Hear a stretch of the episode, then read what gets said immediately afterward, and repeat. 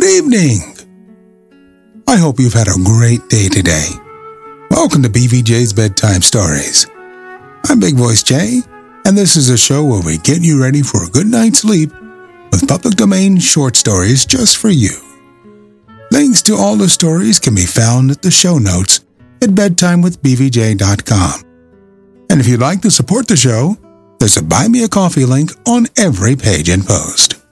Tonight's story A Lickpenny Lover by O. Henry.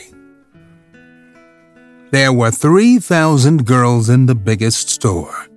Maisie was one of them. She was 18 and a sales lady at the Gents Gloves. Here she became versed in two varieties of human beings the kind of gents who buy their gloves in department stores, and the kind of women who buy gloves for unfortunate gents. Besides this wide knowledge of the human species, Maisie had acquired other information. She had listened to the promulgated wisdom of the 2,999 other girls and had stored it in a brain that was as secretive and wary as that of a Maltese cat. Perhaps nature, foreseeing that she would lack wise counselors, had mingled the saving ingredient of shrewdness along with her beauty, as she has endowed the silver fox of the priceless fur above the other animals with cunning. For Maisie was beautiful. She was a deep tinted blonde with the calm poise of a lady who cooks butter cakes in a window. She stood behind her counter in the biggest store and as you closed your band over the tape line for your glove measure, you thought of Hebe. And as you looked again, you wondered how she had come by Minerva's eyes. When the floor walker was not looking, Maisie chewed Tutti Frutti. When he was looking, she gazed up as if at the clouds and smiled wistfully. That is the shop girl smile, and I enjoin you to shun it unless you are well fortified with callosity of the heart caramels, and a congeniality for the capers of Cupid. This smile belonged to Maisie's recreation hours and not to the store. But the floor walker must have his own. When he comes nosing around, the bridge of his nose is a toll bridge. It is goo goo eyes or git when he looks toward a pretty girl. Of course, not all floor walkers are thus. Just a few days ago, the papers printed news of one over 80 years of age. One day, Irving Carter, painter, millionaire, traveler, and automobilist, happened to enter the biggest store. It is due to him to add that his visit was not voluntary.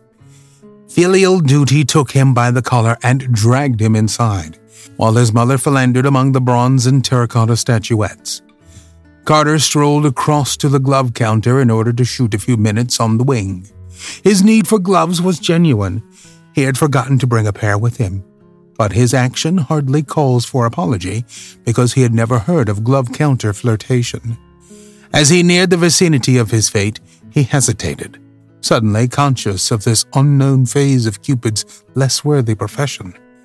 Three or four cheap fellows, sonorously garbed, were leaning over the counters, wrestling with the mediatorial hand coverings, while giggling girls played vivacious seconds to their lead upon the strident string of coquetry. Carter would have retreated, but he had gone too far. Maisie confronted him behind her counter, with a questioning look in her eyes, as coldly, beautifully, warmly blue as the glint of summer sunshine on an iceberg drifting in southern seas. And then Irving Carter, painter, millionaire, etc., felt a warm flush rise to his aristocratically pale face. But not from diffidence. The blush was intellectual in origin he knew in a moment that he stood in the ranks of the ready made youths who wooed the giggling girls at other counters. Himself leaned against the oaken trysting place of a cockney cupid with a desire in his heart for the favor of a glove salesgirl.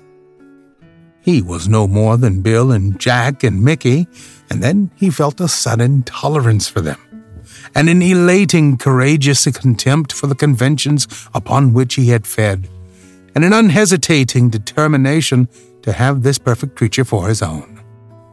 When the gloves were paid for and wrapped, the Carter lingered for a moment. The dimples at corners of Maisie's damask mouth deepened.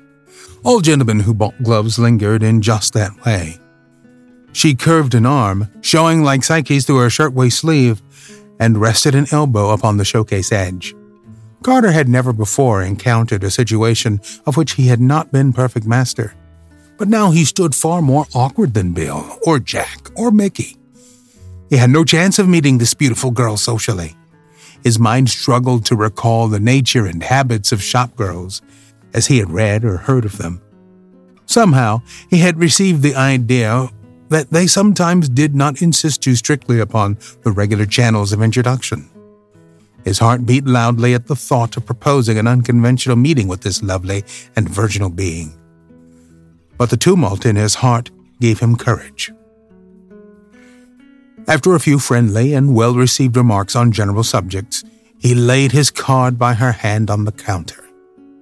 Will you please pardon me, he said, if I seem too bold, but I earnestly hope you will allow me the pleasure of seeing you again. There is my name. I assure you that it is with the greatest respect that I ask the favor of becoming one of your acquaintances. May I not hope for the privilege? Maisie knew men, especially men who buy gloves. Without hesitation, she looked him frankly and smilingly in the eyes and said, Sure, I guess you're all right. I don't usually go out with strange gentlemen, though. It ain't quite ladylike. When should you want to see me again? As soon as I may, said Carter. If you would allow me to call at your home, I. Maisie laughed musically. Oh, gee, no, she said emphatically. If you could see our flat once, there's five of us in three rooms. I'd just like to see Ma's face if I were to bring a gentleman friend there. Anywhere, then, said the enamored Carter, that will be convenient to you. Say, suggested Maisie, with a bright idea look on her peach blue face. I guess Thursday night will about suit me. Suppose you come to the corner of 8th Avenue and 48th Street at 7:30. I live right near the corner, but I've got to be back home by 11. Ma never lets me stay out after 11. Carter promised gratefully to keep the tryst, and then hastened to his mother, who was looking about for him, who was looking about for him to ratify her purchase of a bronze Diana. A salesgirl, with small eyes and an obtuse nose, strolled near Maisie with a friendly leer. Did you make a hit with his knobs, Maze? She asked familiarly. The gentleman asked permission to call, answered Maisie, with a grand air as she slipped Carter's card into the bosom of her waist. Permission to call, echoed Small Eyes, with a snicker. Did he say anything about dinner in the Waldorf? And a spin in his auto afterwards? Oh, cheese it, said Maisie wearily. You've been used to swell things, I don't think. You've had a swelled head ever since that hose cart driver took you out to a chop suey joint. No, he never mentioned the Waldorf, but there's a Fifth Avenue address on his card. And if he buys the supper, you can bet your life I'll have a good time. As Carter glided away from the biggest store with his mother and his electric runabout, he bit his lip with a dull pain in his heart. He knew that love had come to him for the first time in all the 29 years of his life, and that the object of it should make so readily an appointment with him at a street corner, though it was a step towards his desires, tortured him with misgivings. Carter did not know the shop girl. He did not know that her home is often either a scarcely habitable tiny room or a domicile filled to overflowing with kith and kin. The street corner is her parlor, the park is her drawing room, the avenue is her garden walk. Yet for the most part, she is an inviolate mistress of herself in them, as is my lady inside her tapestrial chamber. One evening at dusk, two weeks after their first meeting, Carter and Maisie strolled arm in arm into a little, dimly lit park. They found a bench, tree shadowed and secluded, and sat there. For the first time, his arm stole gently around her. Her golden bronze head slid restfully against his shoulder. Gee, sighed Maisie thankfully. Why didn't you ever think of that before? Maisie, said Carter earnestly, you surely know that I love you. I ask you sincerely to marry me. You know me well enough by this time to have no doubts of me. I want you and I must have you. I care nothing for the difference in our stations. What is the difference? asked Maisie curiously. Well, there isn't any, said Carter quickly, except in the minds of foolish people. It is in my power to give you a life of luxury. My social position is beyond dispute, and my means are ample. They all say that, remarked Maisie. It's the kid they all give you. I suppose you really work in a delicatessen or follow the races. I ain't as green as I look. I can furnish you all the proofs you want, said Carter gently. And I want you, Maisie. I loved you the first day I saw you. They all do, said Maisie with an amused laugh. To hear him talk, if I could meet a man that got stuck on me the third time, I'd think I'd get mashed on him. Please don't say such things, pleaded Carter. Listen to me, dear. Ever since I first looked into your eyes, you've been the only woman in the world for me. Oh, ain't you the kidder? smiled Maisie. How many other girls did you ever tell that? But Carter persisted, and at length he reached the flimsy, fluttering little soul of the shop girl that existed somewhere deep down in her lovely bosom. His words penetrated the heart, whose very likeness was its safest armor. She looked up at him with eyes that saw, and a warm glow visited her cool cheeks.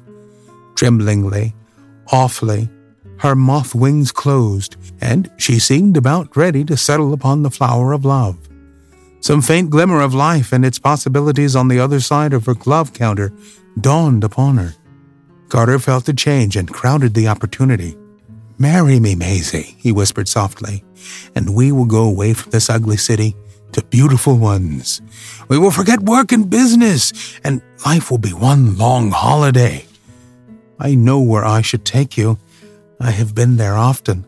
Just think of a shore where summer is eternal, where the waves are always rippling on the lovely beach, and the people are happy and free as children. We will sail to those shores and remain there as long as you please.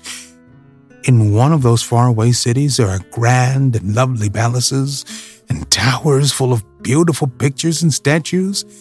The streets of the city are water, and one travels about in I know, said Maisie, sitting up suddenly. Gondolas, Yes, smiled Carter. I thought so, said Maisie. And then, continued Carter, we will travel on and see whatever we wish in the world. After the European cities, we will visit India and the ancient cities there and ride on elephants and see the wonderful temples of the Hindus and the Brahmins and the Japanese gardens and the camel trains and chariot races in Persia and all the odd sights of foreign countries. Don't you think you'd like it, Maisie? Maisie rose to her feet. I think we had better be going home, she said coolly. It's getting late. Carter humored her. He had come to know her varying, thistle down moods, and that it was useless to combat them. But he felt a certain happy triumph he had held for a moment, though but by a silken thread, the soul of his wild psyche, and hope was stronger within him. Once she had folded her wings, and her cool hand had closed about his own. At the biggest store the next day, Maisie's chum, Lulu, waylaid her in an angle at the counter. How are you and your swell friend making it? she asked. Oh, him? said Maisie, patting her side curls. He ain't in it anymore. Say, Lou, what do you think that fellow wanted me to do? Go on the stage? guessed Lulu breathlessly. No, he's too cheap a guy for that. He wanted me to marry him and go down to Coney Island for a wedding tour. We're always looking for great stories like this one to feature on the show. You can send your story suggestions to bigvoicej at gmail.com. We've got a YouTube channel full of stories from the show. Go to tiny.cc slash bvjbedtime. Remember to leave us a review on Apple Podcasts. It helps to spread the word that we're putting people to sleep every single night. And if you'd like to support the show, there's a Buy Me a Coffee link on every page and post. Thank you so much for listening. Good night. Diamond Club hopes you have enjoyed this program.